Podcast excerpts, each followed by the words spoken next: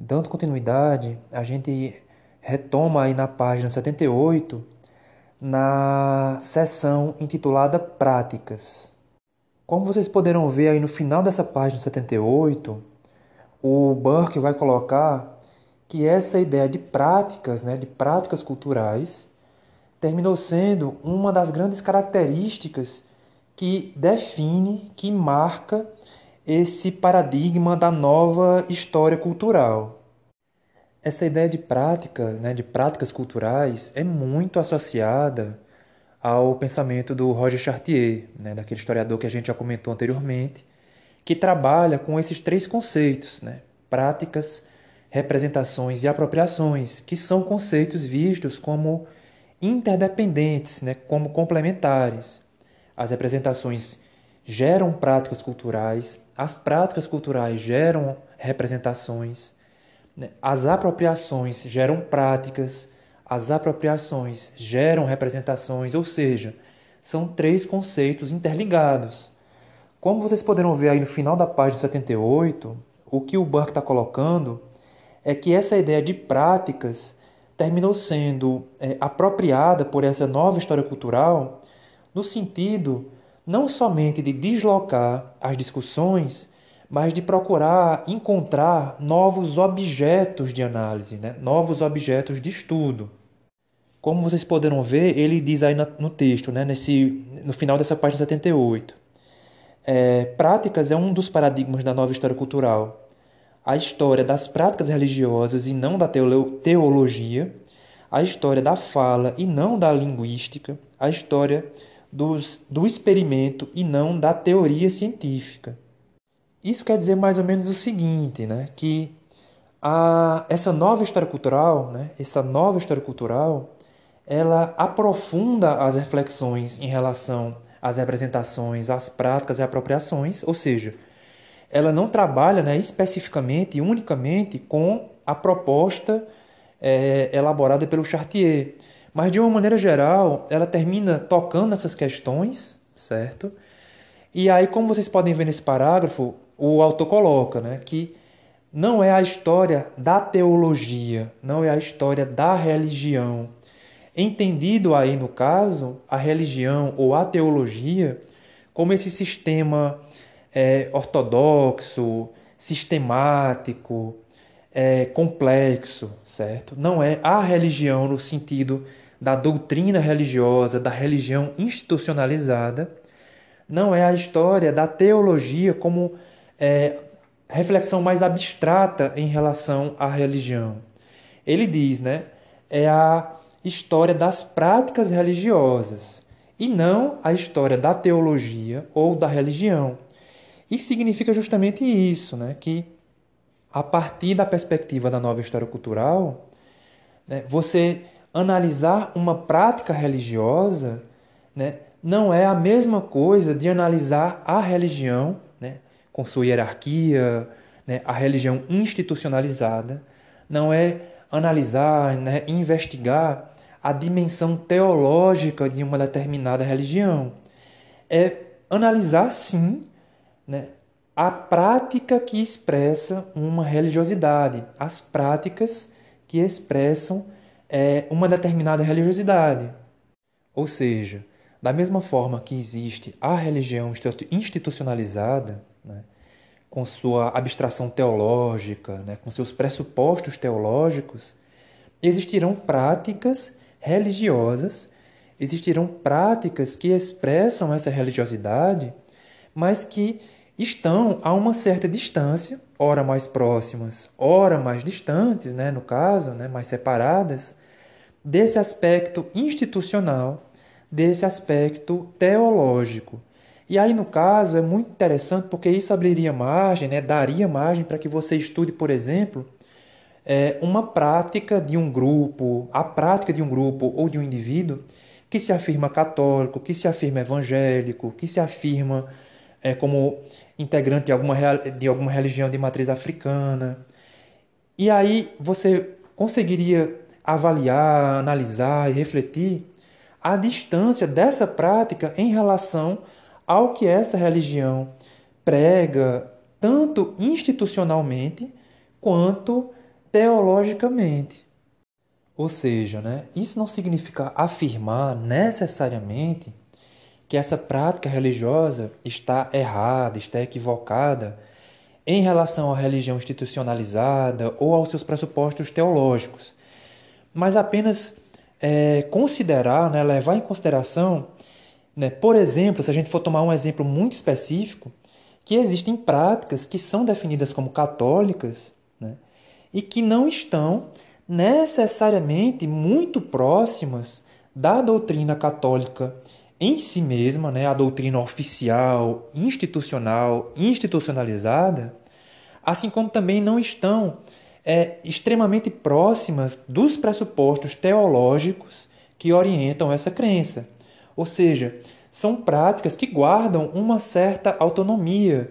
Elas vão se configurando, elas vão se reconfigurando, se ressignificando né, como uma prática ainda que elas não neguem essa, essa crença maior a qual elas se associam, mas são práticas que possuem certa autonomia.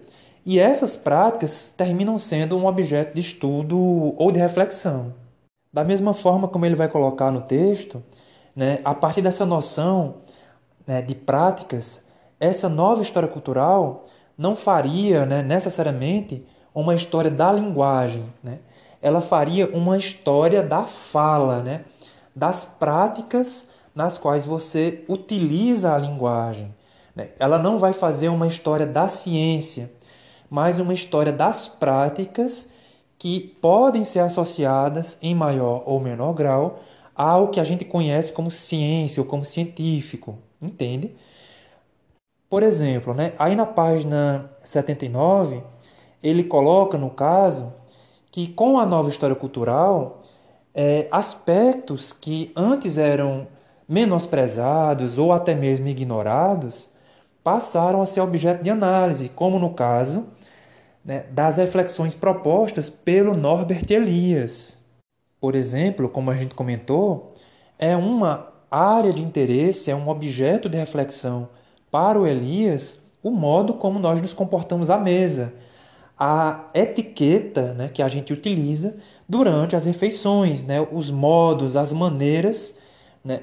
que a gente termina aprendendo no sentido de, como a gente havia comentado anteriormente, né? de, de não causar repugnância, né? de evitar a vergonha. Esses hábitos, essas práticas à mesa, né? por exemplo, poderia ser visto como um objeto menor, secundário, como algo menosprezado. Entretanto, para o Elias, como a gente já indicou, esse processo faz parte da aprendizagem do processo, né, no caso, né, do processo civilizador. Da mesma forma como ele coloca no texto, através da influência né, de outro teórico social, né, no caso Bourdieu, existe uma história do consumo, né, uma história do consumo. E observe que não é, não é uma história necessariamente econômica no sentido mais é, macroestrutural, né, nas dimensões mais amplas e mais gerais. Não é a história da produção no sentido do que é produzido em larga escala. Não é necessariamente a história do consumo, é, ou seja, daquilo que é consumido também em larga escala. É a possibilidade de uma história das práticas de consumo. Como comentamos anteriormente, é, faz parte do pensamento do Bourdieu analisar essa troca simbólica entre uma, vamos dizer assim, né, de maneira simplificada, mas enfim, entre um capital financeiro e um capital simbólico. Né? Como a gente estava comentando, né, e não custa nada relembrar, é, todos nós, né, isso simplificando, né, evidentemente, o, o, pensamento dele, mas enfim, né, para a gente não se deter demais né, em certas questões, mas dentro do pensamento dele, nós, né, todos nós, sentimos necessidades econômicas e essas, essas necessidades devem ser satisfeitas. Né? Nós precisamos nos alimentar, de moradia, de vestimenta, a gente precisa né, se locomover e essas necessidades econômicas são satisfeitas. Né? Quando você tem um determinado capital, né, no caso aí financeiro mesmo, você consegue satisfazer essa necessidade. Né? A gente até vai comentar isso daqui a pouco novamente, mas né, existem maneiras distintas de satisfazer essas necessidades. Uma pessoa que dispõe de um capital financeiro muito, muito, muito, muito alto, né, muito, que tem muito dinheiro, vai satisfazer as suas necessidades econômicas de uma maneira X. Uma pessoa que possui um capital financeiro menor, né, mais restrito, mais limitado, por sua vez, vai satisfazer essas necessidades também de maneira distinta. E muitas vezes essa satisfação ela vai terminar se ela vai terminar é, é, possuindo, adquirindo esse aspecto simbólico, como já dissemos, né? Por exemplo, uma pessoa é, possui a necessidade de locomoção, né? Para ir trabalhar, para estudar, ela precisa se locomover, precisa sair de uma cidade para outra, por exemplo. Nesse caso, é uma necessidade que termina sendo econômica. Uma pessoa que dispõe de um certo capital financeiro pode comprar um veículo. Né? Uma pessoa que possui um capital financeiro mais restrito vai ter que ir de topico, vai ter que ir de ônibus, enfim, né? de algum transporte coletivo. Em alguns casos, e aí é onde a perspectiva do, do Bourdieu também entra como é, ferramenta de análise, uma pessoa que detém, que dispõe de um capital financeiro muito alto, não vai se satisfazer única e não vai se satisfazer simplesmente, né, no caso, em adquirir um veículo. A pessoa, em determinados momentos, né, enfim, né, determinadas pessoas, determinados grupos, vai dispor, né, vão dispor desse capital financeiro e vai operar com ele a compra de um veículo, mas não só no veículo, não só do veículo no sentido mais prático, né, mas do veículo no sentido mais é simbólico. Então, uma pessoa que dispõe de um, de um capital financeiro né, mais é, favorável, né, mais alto, enfim, não vai comprar simplesmente um veículo, ela vai comprar um carro que possua um valor simbólico. Né? E quanto maior for o capital financeiro que essa pessoa ou esse grupo dispõe, mais alto será o valor empregado nesse veículo. Não necessariamente né, por seu aspecto prático, né? mas principalmente por seu aspecto simbólico. Né? Ou seja, uma pessoa que dispõe de um capital é, financeiro restrito vai comprar um veículo né, razoável, né, que dê para você se locomover, que seja que tenha um custo-benefício né, né, interessante, enfim. Uma pessoa que vai que dispõe né, de um capital financeiro muito alto vai comprar um carro de luxo, né, uma Ferrari, um carro de 100 mil, 200 mil, 500 mil reais, 10 dólares, enfim. Não é a necessidade que é satisfeita exclusivamente, né, a necessidade de locomoção.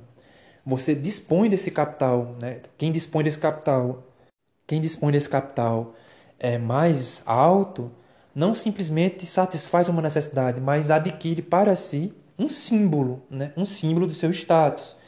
O mesmo ocorre com roupa, o mesmo ocorre com, com qualquer objeto que você possua. Né?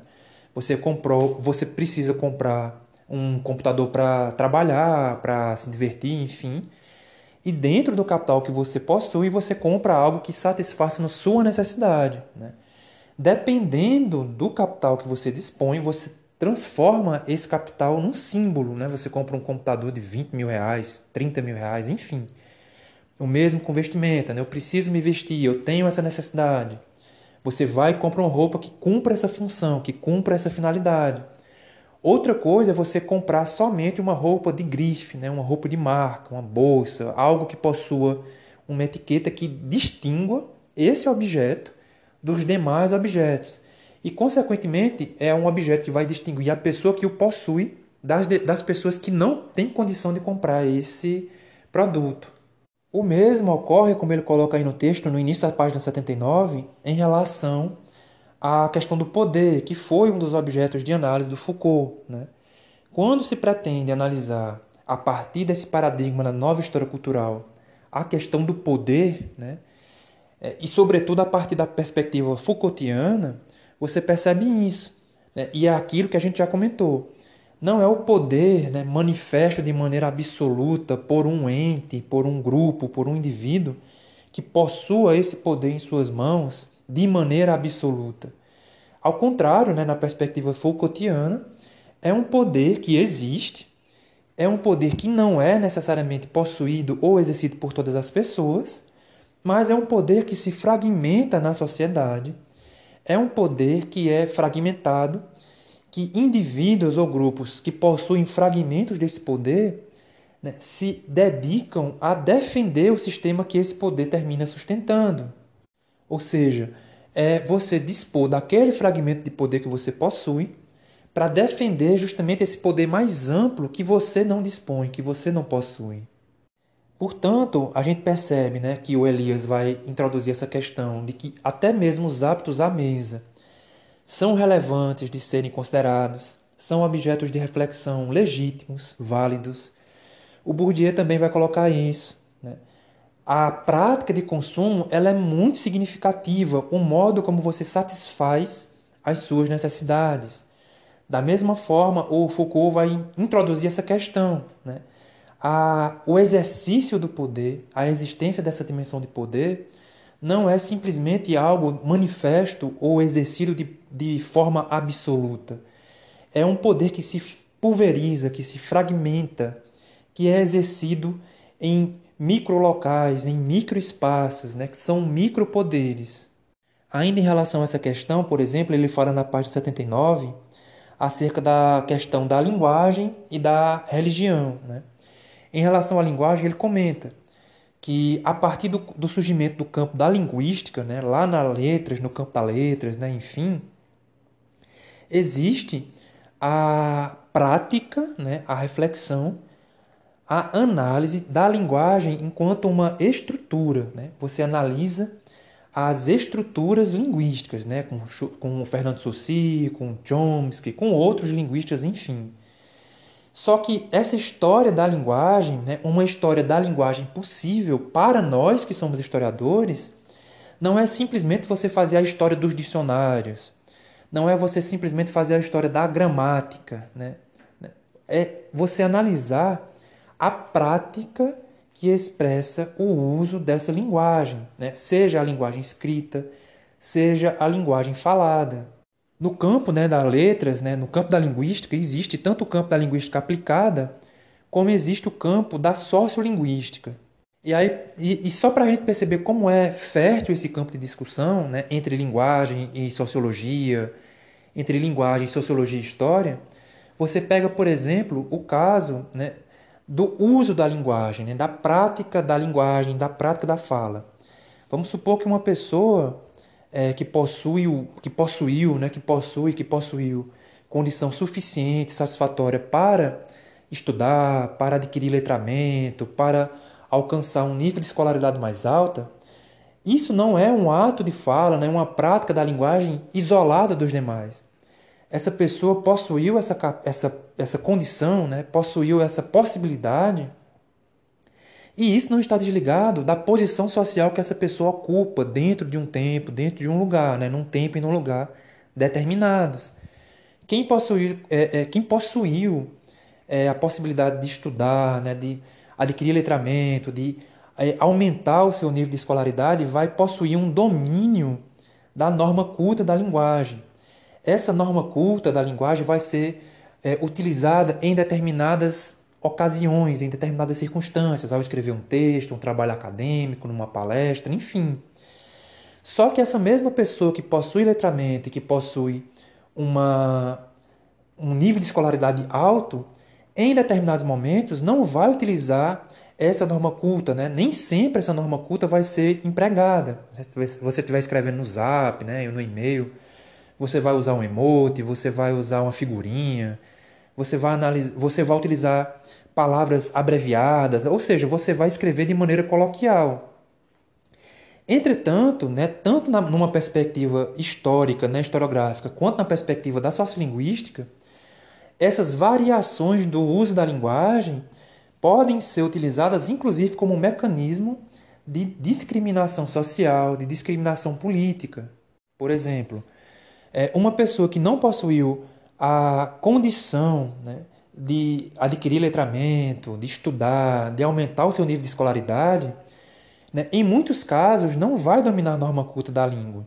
E aí vai falar, né, aí aquela lógica, entre aspas, ela vai falar errado, vai escrever errado, vai falar errado. Isso é muito significativo, não somente enquanto um uso da linguagem, mas isso é significativo da condição que a pessoa viveu, né? da condição que a pessoa vive.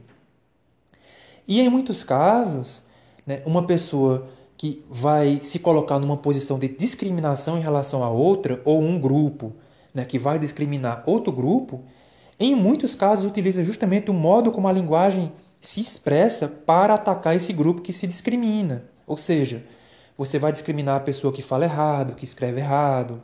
Você vai falar que essa pessoa é burra, que essa pessoa é preguiçosa, que ela não estudou porque ela não quis. Ou seja, você começa a atribuir uma série de características, você atribui adjetivos, né? você elabora juízo de valor em relação àquele grupo ou àquele indivíduo, no sentido de reforçar a discriminação entre um grupo e outro. Né? Um grupo que é considerado é, culto, letrado, que fala correto, né? aquela viagem toda, vai discriminar socialmente, né? economicamente, politicamente, aquele grupo que não possui né, um uso da norma culta, né, enfim. E isso é um elemento de discriminação, já diria o Marcos Bagno lá naquele texto, né, um livrozinho que se vocês tiverem curiosidade, que é o preconceito linguístico. Dessa forma, né, e nessa lógica, o modo como a linguagem se expressa, se manifesta, né, na fala ou na escrita, pode ser utilizado como um, uma ferramenta de discriminação. Né? Se você não domina a norma culta da língua, se você fala ou escreve né, numa, num desvio, né, num padrão, você é, seria, né, para aquele que discrimina, uma pessoa desprovida de inteligência, uma pessoa que foi preguiçosa, que não estudou porque não quis, né, uma pessoa que é burra, né, inferior. E esses, essas análises da sociolinguística colocam justamente o oposto, né, que não é um sintoma de burrice, né, pura e simplesmente, que o modo como a linguagem se expressa na fala ou na linguagem, né, na escrita, né, melhor dizendo, né, na fala ou na escrita, é indicativo de outras tantas questões. Né? Ou seja, se você pegar, por exemplo, né, só relembrando aquelas poesias do Portativo do Assaré, elas são, te são textos poéticos, né? são poesias que não expressam a norma culta, mas nem por isso elas são sintomas né, né? É, é, o sinal de confirmação de uma pessoa desprovida de inteligência. Né? Se você pegar para analisar, por exemplo, canções do Luiz Gonzaga, o modo como ele se expressava, né? o sotaque nordestino, né? o jeito de falar, aquilo ali, né? por não ser próximo, né? por não utilizar a norma culta da língua, não significa um sinal né? de falta de inteligência. Né? Pelo contrário, né? são questões que estão associadas a historicidades, a temporalidades, a condições socioeconômicas, políticas, ou seja, a partir dessa interação entre linguagem, história, sociologia, né, surgem os mais diversos objetos de estudo. Né? Só relembrando, né, o próprio texto do Marcos Bagno, né, aquele texto que se vocês tiverem curiosidade de ler, né, o preconceito linguístico, eu sempre recomendo, é uma leitura interessante para você ver como a linguagem pode ser utilizada como uma ferramenta de discriminação. Da mesma forma, no final da página 79, ele cita aquela distância que a gente apontou entre a religião institucional, institucionalizada, com seus dogmas, com seus pressupostos teológicos e as práticas que expressam religiosidade. Né? No caso, ele vai citar, por exemplo, a meditação, a peregrinação, ou seja, é, existem práticas que estão associadas a uma determinada religião, mas nem sempre são orientadas, são normatizadas né, pelo que diz a religião no seu aspecto oficial, né, pelos seus pressupostos teológicos mais abstratos. Né, pelo contrário, são práticas, né, no caso, que expressam uma religiosidade, né, são práticas religiosas ora mais próximas, ora mais distantes dessa religião, dessa religiosidade, dessa religião institucional, oficial, né? são práticas mais próximas ou mais distantes dessa teologia mais, mais abstrata. E isso não é, né, como eu disse, é uma prática religiosa empobrecida, né, com um sentido ou um significado menor. Pelo contrário, né, é uma prática que é tão fértil quanto qualquer outra. Né? E daí o fato né, da nova história cultural se interessar também por elas. O mesmo ocorre no caso, como vocês estão vendo aí na página 80 já, vocês poderão ver, em relação à história da viagem. Né? Houve, né, anteriormente, né, no final do século XIX, né, na virada para o século XX, várias missões, né, várias que seriam missões científicas, né, no caso, né? Tem até uma tem uma menina aqui da, da, da, da universidade, da URCA, que fez uma pesquisa justamente em relação a um diário dele. Só não vou, só não me lembro agora, infelizmente, né, o nome do, do, pesquisador que ela analisou, né? Que o, o nome do pesquisador que escreveu o diário de viagem que ela analisou. Mas é uma um campo também interessante de ver, né? O modo como é, uma determinada viagem é relatada, né, narrada, descrita. As impressões que uma pessoa é, elabora em, em relação ao, ao, lugar né, que ela frequentou, né, ok? Ou seja, é também um campo que se abre né, através dessa prática de análise da nova história cultural. Por fim, como ele coloca aí no texto, aí na página 80, né, ele diz: a história das práticas vem tendo impacto sobre campos relativamente tradicionais da história cultural, como o estudo do Renascimento. O humanismo, por exemplo, costumava ser definido em termos de suas ideias-chave, como a crença na dignidade do homem. Hoje é mais provável que seja definido em termos de um conjunto de atividades, como a cópia de inscrições, a tentativa de escrever e falar no estilo de Cícero, né, o orador romano, o esforço para eliminar de textos clássicos as corrupções introduzidas por gerações de copistas e o hábito de colecionar moedas antigas. Ou seja, em que pese o fato do humanismo constituir-se, né, ser constituído como um, um conjunto de pressupostos, né, artísticos, filosóficos, enfim, mas ele também não é somente isso, ele não está fechado na doutrina, ele não está fechado no pressuposto é, filosófico, artístico.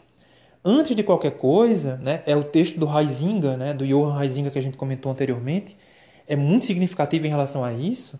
Né? O humanismo ele é também uma prática, é uma atividade, ou seja, não é somente o humanismo enquanto um pressuposto abstrato, é, filosófico, estético, artístico. É antes ou também uma prática, um modo de agir, um modo de ser. Na página 81, por exemplo, ele vai colocar em relação a essas práticas e como elas são indicativas de uma série de questões para além da própria prática, ele cita o caso da coleção. Né? O autor coloca aí no texto, é, no final da 80, as coleções, né, da página 80, as coleções são um tema da história das práticas que atrai os historiadores da arte e da ciência. Né? E um grande número de estudos importantes sobre os gabinetes de curiosidades, museus e galerias de arte também apareceu naquela década. O foco principal está no que foi descrito como a cultura da coleção. Os acadêmicos vêm estudando o que era colecionado, moedas, conchas e assim por diante. A filosofia ou psicologia do ato de colecionar a organização das coleções, suas categorias básicas, né, a teoria subjacente à prática e, finalmente, o acesso às coleções em geral de propriedade privada antes da Revolução Francesa, mas que desde então se tornaram cada vez mais públicas. Então, então observe só como, como é, é fértil né, a análise dessas práticas. O simples ato de colecionar é muito significativo, é muito significativo. Por quê? Porque ele denota a um, você dispensar determinado tempo, né, né, determinada prática, né, você gastar seu tempo com essa prática específica. Seja colecionando algo que parece, é, a princípio, sem valor, né, tampinha de garrafa, figurinha de futebol, né, figurinha de qualquer coisa, é, como ele fala no texto, moedas, porque o que vai caracterizar a coleção não é necessariamente o objeto colecionado, mas justamente a prática de colecionar. Só que essa prática também é muito significativa e, é muito, e ela é indicativa né, não somente do que é colecionado ou da prática de colecionar, mas também da condição daquele que coleciona. Ou seja, você pode é, colecionar objetos que não possuem é, necessariamente um valor, né? você pode colecionar objetos que são ou que não possuem valor, que não que são que não tem valor, né? um valor né, comercial, eu não me recordo se, é, se era o Jorge Amado ou a esposa do Jorge Amado, que ela colecionava. Se não, agora eu posso pecar pela memória, mas enfim. Era uma pessoa que colecionava sapo. É, ela tinha sapo de gesso, sapo de louça, sapo de pelúcia, desenho de sapo. Ela gostava de sapo. Eu não lembro se era o Jorge Amado, se era a esposa do Jorge Amado, ou se era outra pessoa, mas eu me recordo né, dessa característica existem as, as coleções daquilo que é trivial, daquilo que não tem valor.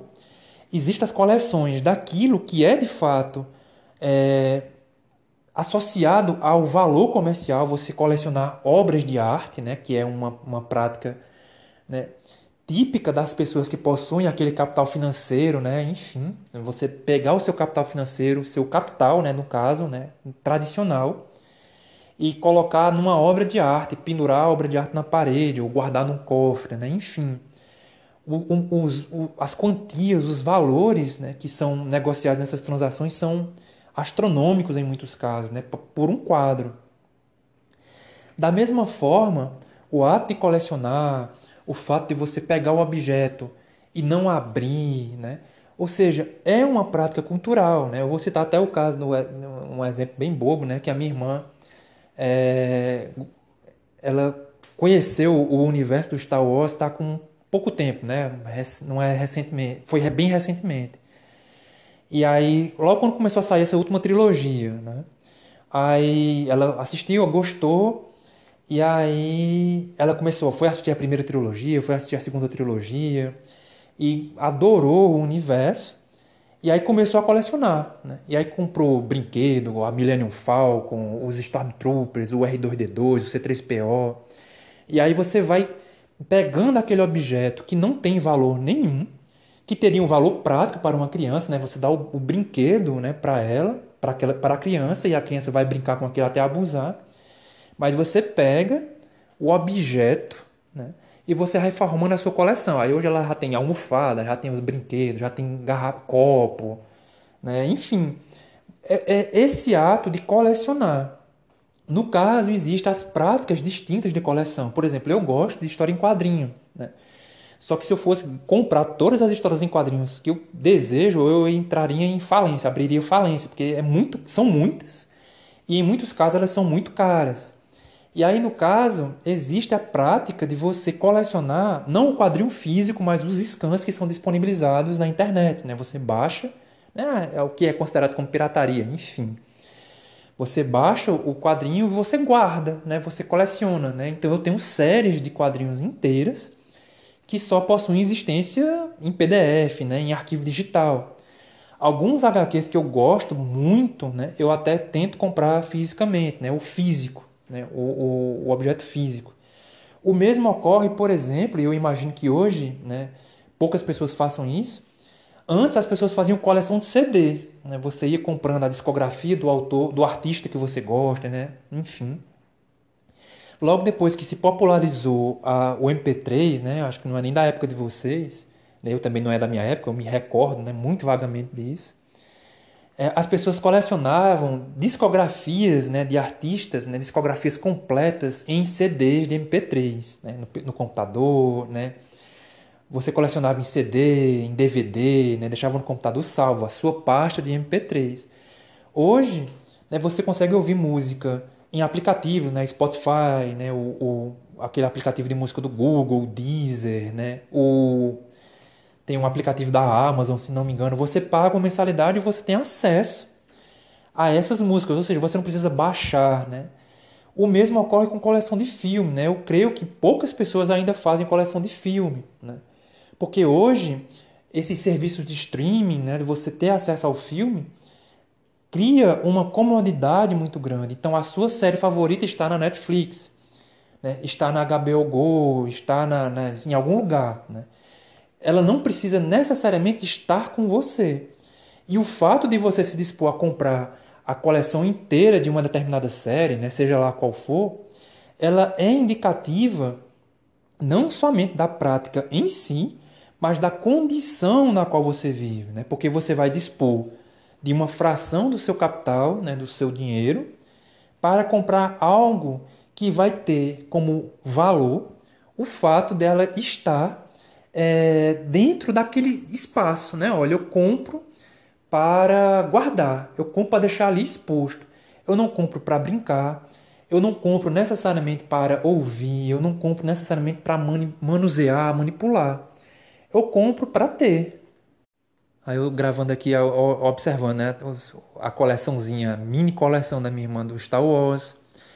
Aí ela coleciona esses, essas coleçãozinhas que saem também do McDonald's, tem a do a turma do Charlie Brown, né? Enfim, você vai atribuindo um sentido a essa prática, né? Você vai né, aquilo possui algum valor para você e você vai guardando, né? Você vai é, acumulando. E em muitos casos, essa prática da coleção, ela pode, como eu disse, estar associada ao objeto sem valor nenhum, né? A, um objeto que não possui um valor naquele momento comercial, né? não é raro, não é caro, mas que para você possui algum valor, não é? Da mesma forma que as coleções mais caras, né, as coleções de arte, de livros raros, né, de é, objetos, né, de estátuas, né, de esculturas, enfim, será um indicativo da condição social, financeira daquele que coleciona. Nesse caso, como eu tenho dito, essa prática da coleção ela é muito sintomática dessa cultura burguesa, né, dessa cultura europeia de fim do século XVIII, ao longo do século XVI, ao, ao longo do século XVIII, de fim do século XIX, né, de você colecionar as coisas. Sejam elas objetos de valor, né, né, em si, né, um valor, uma obra de arte, né, enfim, seja a coleção daquilo que não possui um valor em si mesmo, um valor comercial, no caso, evidentemente, mas que para você possui algum valor. Né?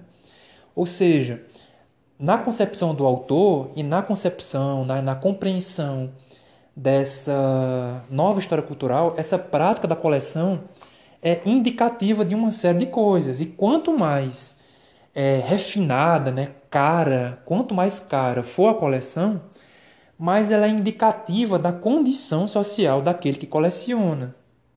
Por exemplo, aí no segundo parágrafo da página 81, o autor diz, né? Como o estudo de caso nesse campo pode ser esclarecedor deixar o Ocidente e ir para a China do período Ming, descrita por Craig Clunas no seu livro é, Superfluous Things, né? é, Coisas Supérfluas. Né?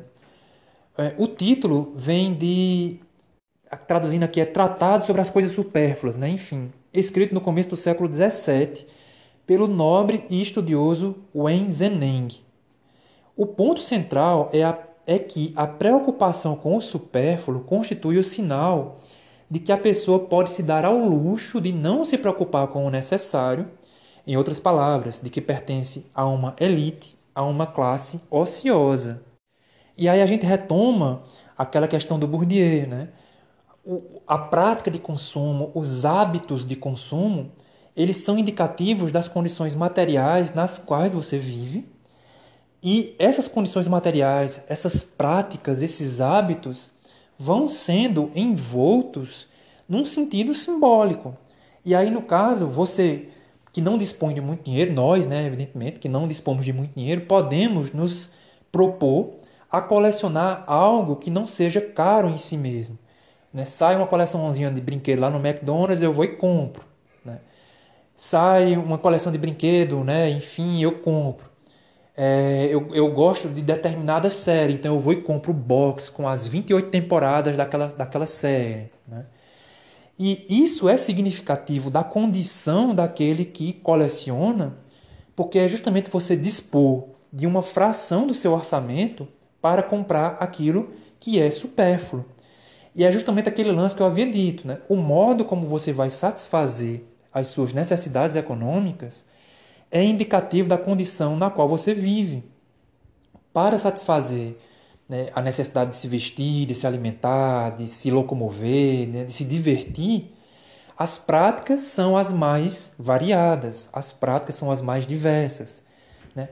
Para uma pessoa que dispõe daquele, daquele capital né, em abundância, uma pessoa rica, a satisfação do alimento não é só ir comer uma, uma bobagem, né, algo que você gosta. É você comer aquilo que o outro não consegue comer, que o outro não tem dinheiro de comer. Para você satisfazer a sua necessidade de locomoção, não é simplesmente comprar um veículo é você comprar um Camaro, é você comprar uma Ferrari, né? para indicar que eu tenho dinheiro suficiente para gastar com esse carro que anda a 200 km por hora, sendo que na estrada, em qualquer rua, eu só posso andar 80, no máximo a 100, 100 e pouco, certo? Mas é indicar que eu posso comprar aquilo. E aí ele diz né, que quanto mais uma, um indivíduo ou um grupo, né, uma classe, se dedica ao que é supérfluo, mas ela indica a posição de privilégio né, na qual ela se encontra.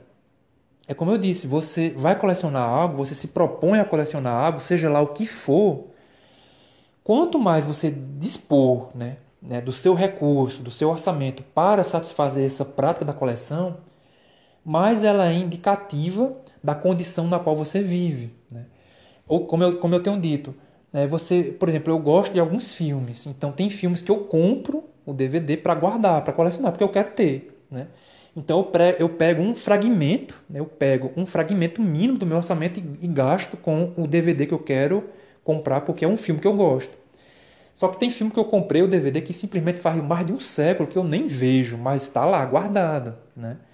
E aí, conforme você vai dispondo de recurso né, do seu orçamento para satisfazer essa prática né, da, da coleção, mas você indica a qual classe você pertence. Como eu comentei aí na página 81, citando a questão do Bourdieu, o autor coloca em meados desse terceiro parágrafo. Utilizando Bourdieu, Clunas, né, o autor que eu citei acima, né, no segundo parágrafo, argumenta que, abre aspas, a constante afirmação da diferença entre as coisas no tratado é nada mais nada menos que uma afirmação da diferença entre as pessoas como consumidores de coisas, particularmente da diferença entre os nobres dedicados, nobres dedicados ao estudo e os novos ricos. Porque o que é que acontece? Né? Existem alguns estudos, existe uma certa, uma certa literatura que afirma que quando a burguesia estava ascendendo como classe dominante, enquanto ela ainda estava abaixo da aristocracia, enquanto havia essa ideia de aristocracia na Europa, o burguês ele foi ficando rico, foi ficando rico, foi ficando rico, e ele procurava imitar o modo de vida aristocrata, né? comprar as, me as mesmas roupas, frequentar os mesmos espaços, comer as mesmas coisas, né? enfim. E esses burgueses que enriqueciam eram chamados pela aristocracia de novos ricos. Os novos ricos era uma pessoa que tinha dinheiro, mas não tinha é, cultura, não tinha aquele refinamento. É, eu já citei esse exemplo. Um exemplo disso é aquela personagem lá do Titanic que ajuda lá o Leonardo DiCaprio logo no início. Né? Tem aquele bando de gente rica e snob, né? que é, é, é, discrimina ele, apesar dele ter salvado a menina lá no filme, aquela viagem toda. E existe uma personagem lá que eles ficaram ricos e ela é mal vista por aquela, aqueles ricos mais snobs, justamente porque ela, foi, ela é rica é, há pouco tempo, ela não possui a cultura, o refinamento, né? ela não possui o pedigree, como o povo fala. Né? Então, essa, esse elemento de distinção foi utilizado justamente nisso, né? para você marcar a distância, né? para você discriminar o rico tradicional, aristocrata ou não, do novo rico, do cara que acabou de comprar, acabou de ficar rico e compra coisas para ser visto como um igual por aqueles que já estão estabelecidos no campo. E isso é muito significativo porque dentro dessa relação né, socioeconômica que a gente vive, existe essa coisa de você é, colecionar coisas né, para demonstrar para as outras pessoas que você é uma pessoa rara, uma pessoa rica, né? enfim, pessoas que têm coleções de carros, de motos, né? coleções de obras de arte, né? de relógios, enfim, povo assim. Mas também existe essa prática de você tornar as pessoas em coisas. Né? Teve até uma, uma declaração há um tempo atrás daquele cara que é dono da, da Rede TV, né, que ele é casado com aquela ex-modelo, a Luciana Gimenez, que ela ele disse: ah, é, é, Eu sou empresário, sou dono de um canal de televisão, né? uma pessoa bem sucedida, né? entre aspas, é aquela viagem que o povo gosta de falar, né? Eu sou uma pessoa bem sucedida. E aí tem um, um, teve uma determinada passagem, né? uma determinada declaração que ele fez, que ele disse: Eu tenho uma mulher troféu, né? porque o fato dela ser ex-modelo, dela ser considerada né, bonita dentro de um determinado padrão estético, né? seria quase como um objeto que ele possui e que confere a ele um determinado valor, né? Ele teria, ele seria casado, ele teria uma esposa que nem todo mundo pode ter, né? Seria um objeto a mais, vamos supor assim, dentro da coleção que ele, poss que ele possui, né? É, é, é, se não me engano, foi ele que deu essa, é, essa declaração que ele tinha, que ele teria uma esposa troféu, uma mulher troféu, alguma coisa nesse sentido. Portanto, como o Burke vai falar no final da página 81, essa noção de prática nos aproxima justamente né, do que ele coloca aí no final da página 81, né, das práticas, da história das práticas cotidianas. Né? A guinada para a história das práticas cotidianas é ainda mais óbvia na história da ciência. Antes vista como uma forma de história intelectual, agora está mais preocupada com o significado de atividades como a experimentação, e aí o que é que acontece? O autor coloca justamente isso, que se você vai fazer uma história da ciência, né, de uma maneira mais tradicional, vamos dizer assim, a história da ciência vai estar associada a uma história das ideias, a uma história é, intelectual. E aí, no caso, essa história né, da ciência, não nesse sentido mais tradicional, ela seria uma história das práticas, porque ela não analisaria é, a ciência como algo descarnado, desencarnado, sem, sem conexão com a realidade.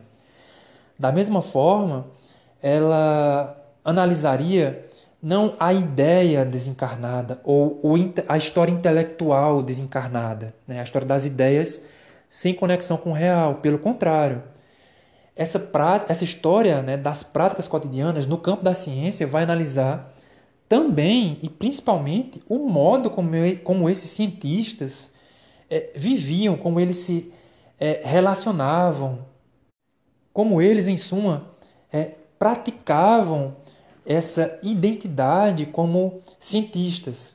Como a gente já comentou lá no início do texto, é, era o fato, por exemplo, acho que era o, era o Leonardo da Vinci, de ser um, um intelectual assim extremamente diversificado, que estava desenvolvendo várias atividades no ramo da ciência, da arte, né, enfim, mas ele tinha que se comportar de uma maneira específica para ser patrocinado. Né?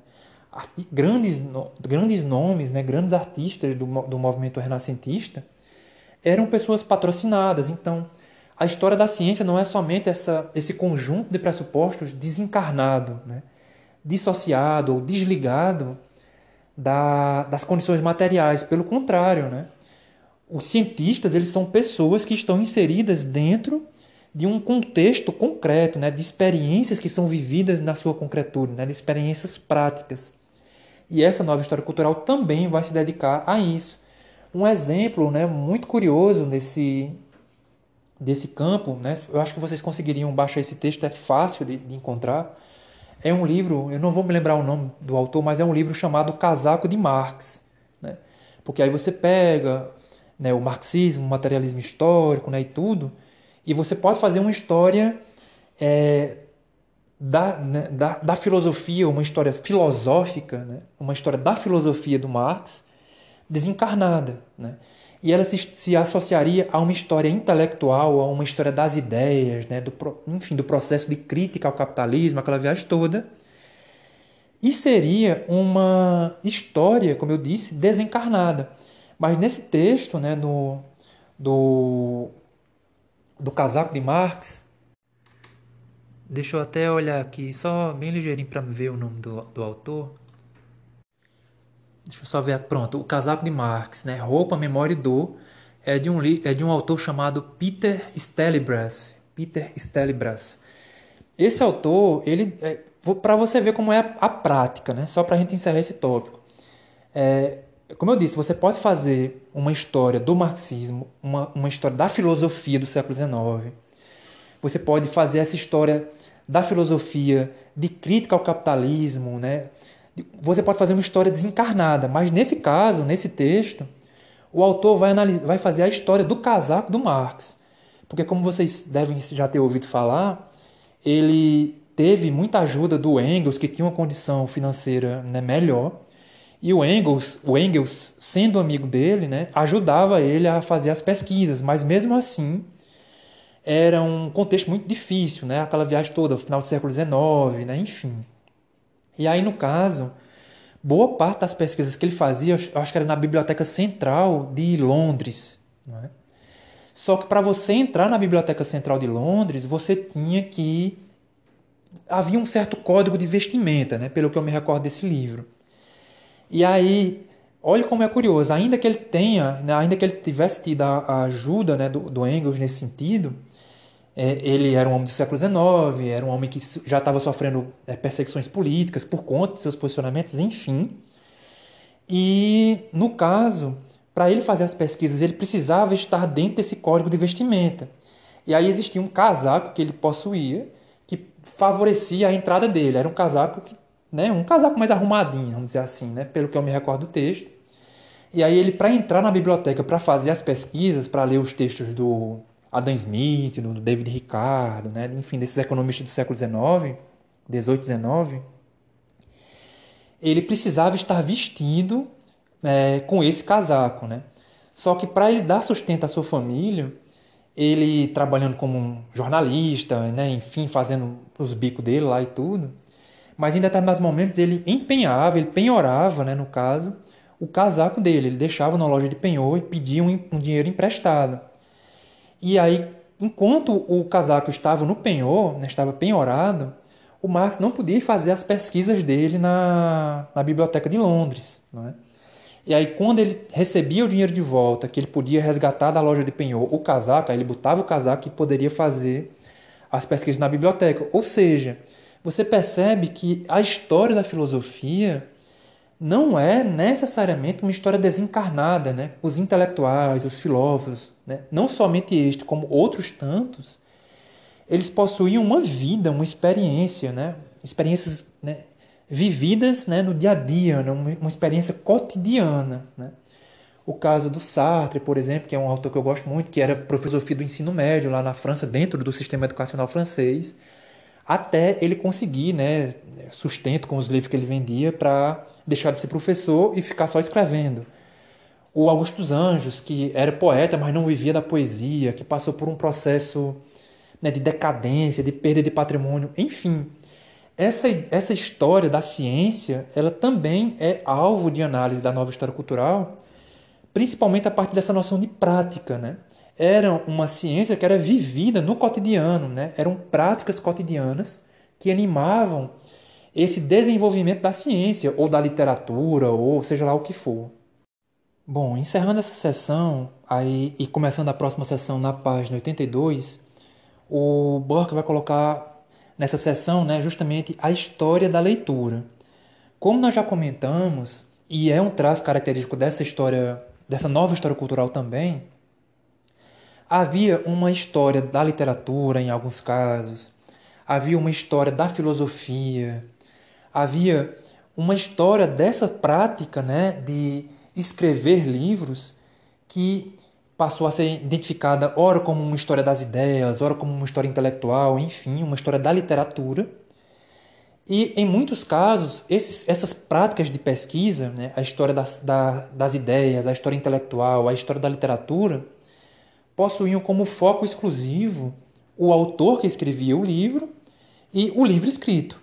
Ou seja, Ora, eu analisaria o autor, né, o escritor, né, a biografia dele, né, onde, onde ele estudou, era um trabalho praticamente biográfico em muitos casos. Né? Ora, eu analisaria as ideias né, que ele apresenta em seu livro. Ora era o autor, ora era a obra.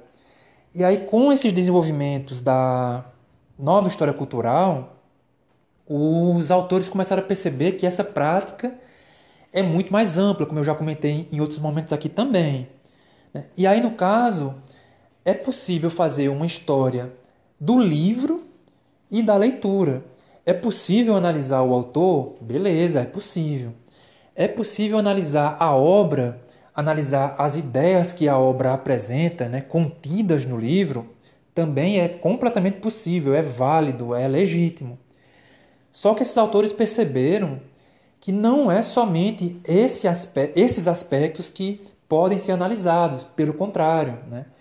E aí, ao longo dessa página, ele vai colocar né, que não somente é uma história do livro e de quem escreveu o livro, mas também é uma história daqueles que produziram o livro na sua materialidade, as pessoas que imprimiram o livro, que confeccionaram o livro, né, enfim, determinado, dependendo né, do período determinado, da época né, determinada, é a história das pessoas que se propuseram a vender esses livros, era o modo como esses livros eram vendidos, né, sejam a questão das editoras, né, de você é, apresentar o seu texto a uma editora e uma editora de, de, é, decidir publicar seu livro, né, se dedicar na produção do seu livro era o modo como esse livro era vendido.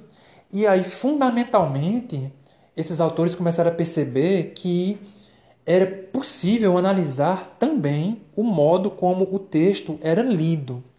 Então você perceba, como a gente já comentou anteriormente, como essa, esse campo terminou se tornando extremamente é, amplo né, e diversificado você sai de uma prática que, ainda que possua legitimidade, era restrita, ou eu estudo o autor, ou eu estudo a obra, e aí você diversifica isso né, quase que exponencialmente. Eu estudo o autor, eu estudo a obra, eu estudo quem confecciona o livro, quem produz o objeto livro. Eu estudo a editora que publica esse livro. Eu posso estudar também o marketing em relação a um determinado autor, a um determinado livro eu posso analisar as críticas que foram feitas em relação a um livro específico. Eu posso analisar ainda o modo como esse livro era vendido ou o modo como esse livro era compartilhado. E existe o fenômeno da leitura, né? porque o livro também vai ser lido. E aí existe, né, tanto como Ginsburg já, né, que é um exemplo clássico, fez né, no seu texto, analisar como o Domênico é, lia aqueles textos, como ele se inseriu dentro de uma rede de como ele se inseriu dentro de uma rede de leitores. Né? O livro ele era naquele contexto né, compartilhado, ele era emprestado entre esses leitores. Os leitores liam o texto e criavam a partir de suas leituras interpretações as mais mirabolantes, como foi o caso do Menóquio, né? Além disso, como ele cita aí no texto, nesse primeiro parágrafo da página 82, ele vai citar justamente o Michel de Certeau, né? o Michel de Certeau.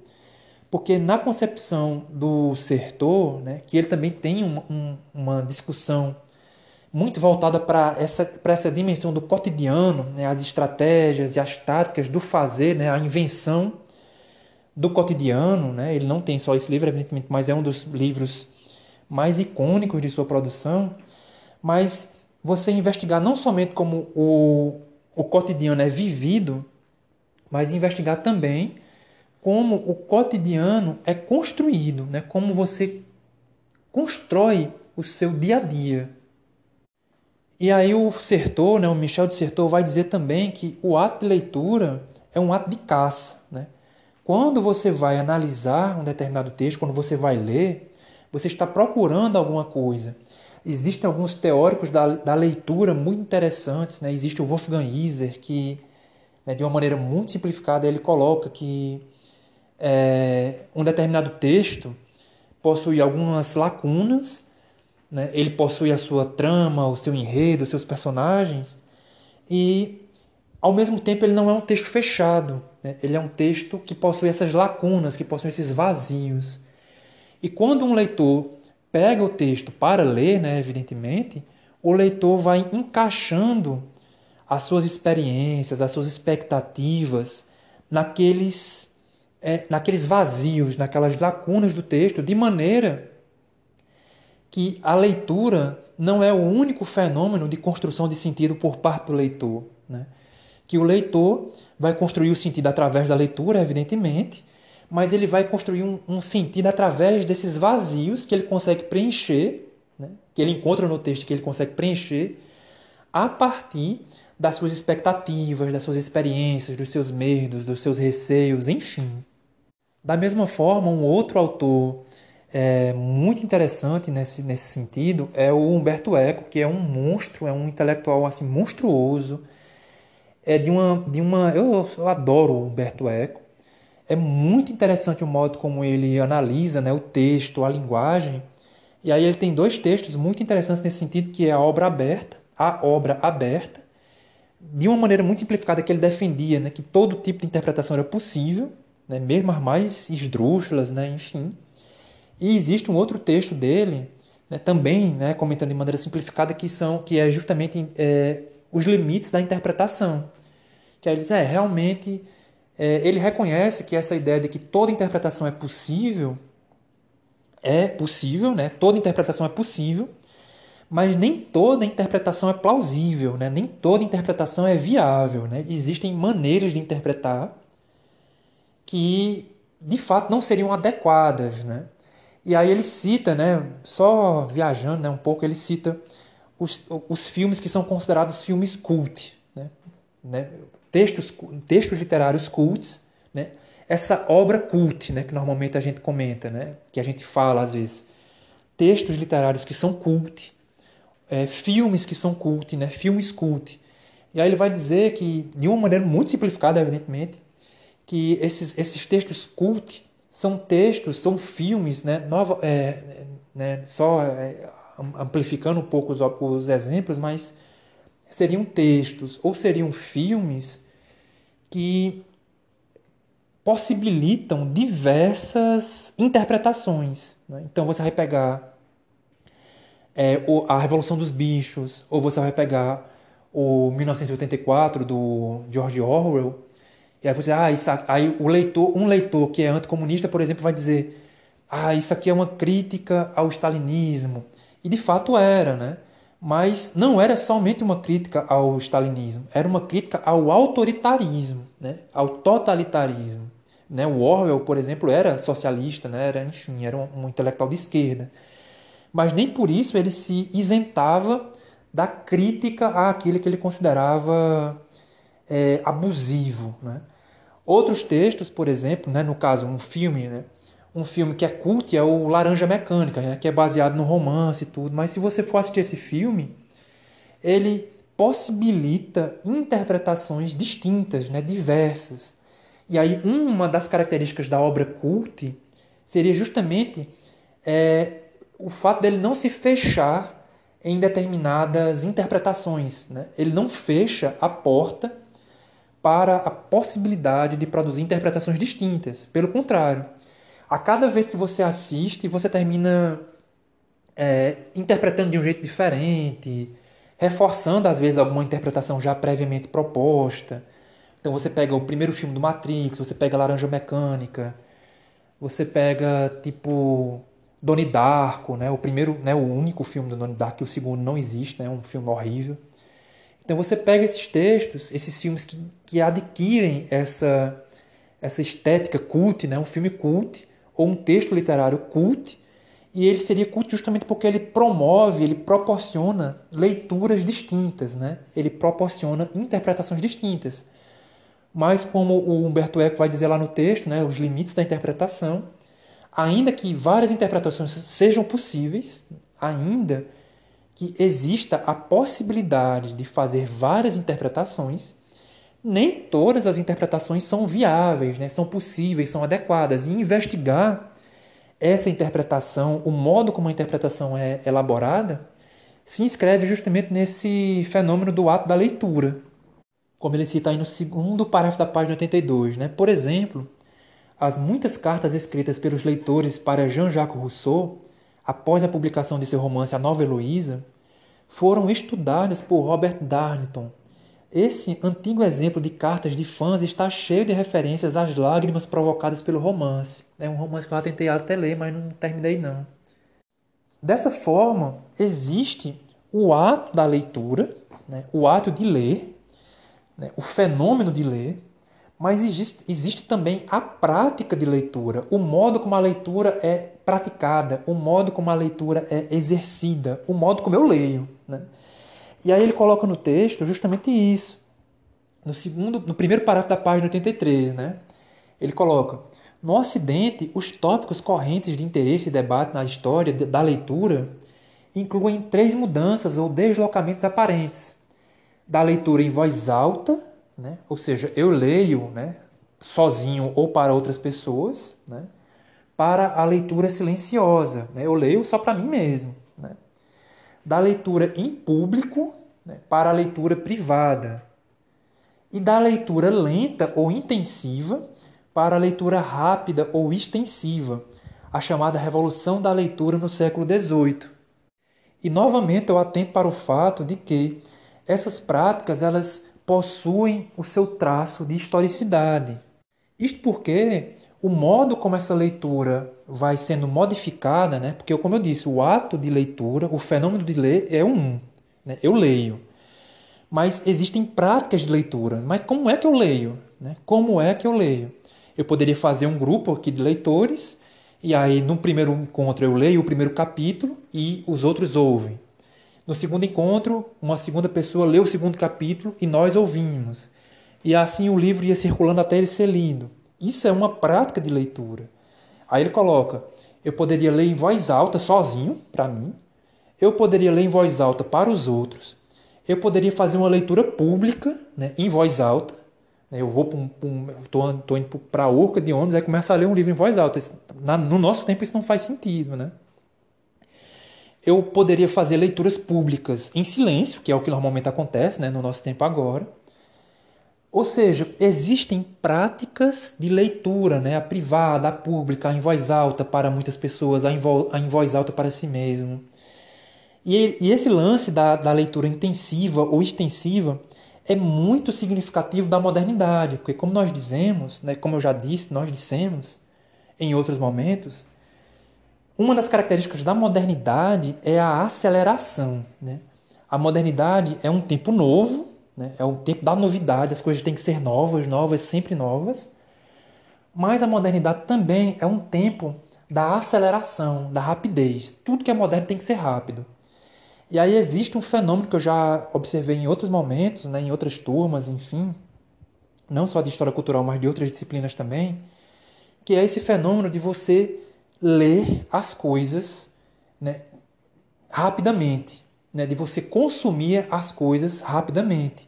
Né, porque como a modernidade é rápida, né, ela é acelerada, é preciso que eu acompanhe essa celeridade, é preciso que eu acompanhe esse ritmo.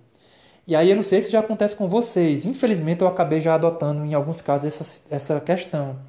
Você vai ver um vídeo no YouTube, você altera a velocidade do vídeo para que o vídeo passe mais rápido. Né? Aí você fica ouvindo o povo falando com aquela voz de tic-teco, mas é porque você não quer assistir, você não quer ver o vídeo de 35 minutos, de uma hora, né? É provável que vocês façam até isso com esse áudio também, não sei. Mas você acelera a velocidade do áudio para que você, consequentemente, ouça o áudio mais rápido. Existiam cursos antigamente, né? Algumas décadas atrás, né? Enfim, que era justamente a, a prática de você. É a, é a chamada leitura dinâmica, né? de você pegar um texto e aí você criar estratégias de leitura para que você terminasse de, ler o livro mais rapidamente. Né? Existem pessoas que. Pronto, é um, um, fenômeno muito, muito associado à Netflix. Né? Você sai uma maratona, a série não sai mais um episódio por semana, né? como acontece, por exemplo, na HBO, né? na HBO ela sai tudo de uma vez. Aí é para você maratonar a série. Você assiste 10 horas de filme, né, em alguns casos, de uma lapada só. E isso é muito significativo do nosso tempo. Né? Essa prática de leitura, ou essa prática de, de, de você assistir determinada coisa aceleradamente, aceleradamente, tem que ser muito rápido, muito rápido, muito rápido. É muito típico de nosso tempo. Né? Se você procurar no, no YouTube vídeos né, chamado speedrun, são competições que alguns jogadores de videogame fazem para ver quem termina o jogo mais rápido. Então você pega The Last of Us, você pega God of War, você pega qualquer, fi, qualquer jogo, né, no caso, qualquer jogo, e aí fica uma competição para ver quem termina o jogo mais rápido. Né? E aí aquela ideia da fruição da leitura, né?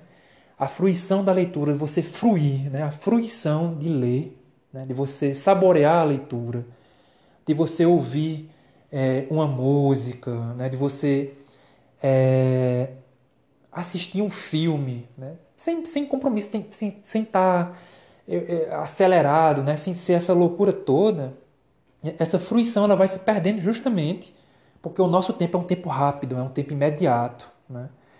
Então, essas práticas de leitura vão sendo modificadas conforme a época, né? como ele coloca aí no texto, no segundo parágrafo da página 83. Né? Argumenta-se que, com o crescente número de livros, tornou impossível para qualquer indivíduo ler mais que uma fração do total. Os leitores reagiram inventando novas táticas, como selecionar, pular partes, ou consultar o sumário ou índice para obter informações de um livro sem ter de lê-lo, do começo ao fim. A ênfase sobre uma mudança súbita também, a ênfase sobre uma mudança súbita, talvez, né, no caso, seja, exagerada e é muito mais provável que os leitores usassem mais de um desses diferentes estilos de leitura, segundo o livro ou a ocasião, que é justamente o caso, né, o meu caso, né? Né? Eu tenho essas práticas de leitura. Uma prática de leitura que é muito recorrente no nosso tempo é justamente você ler em PDF. E às vezes você está sem grana para comprar o livro, você consegue baixar o livro, mas é, ler o PDF é muito esquisito, porque nem todo programa aceita você rabiscar o texto. Teve livro que eu baixei o PDF, eu tive que imprimir o livro para poder ler, ou imprimir o capítulo. Ou seja, né, essa história do livro, né, ela está para além do autor que o escreve ou do livro escrito. Né? Ela envolve todos esses aspectos. E esses aspectos passaram a ser é, observados com mais atenção justamente nesse contexto da nova história cultural. Então, pessoal, como esse áudio já está ficando um pouco mais extenso, e para que vocês não fiquem ouvindo o áudio aí na velocidade acelerada, né? enfim, eu vou encerrando aqui e aí no próximo áudio, eu creio que talvez seja a última parte desse capítulo, a gente continua comentando o texto até o final.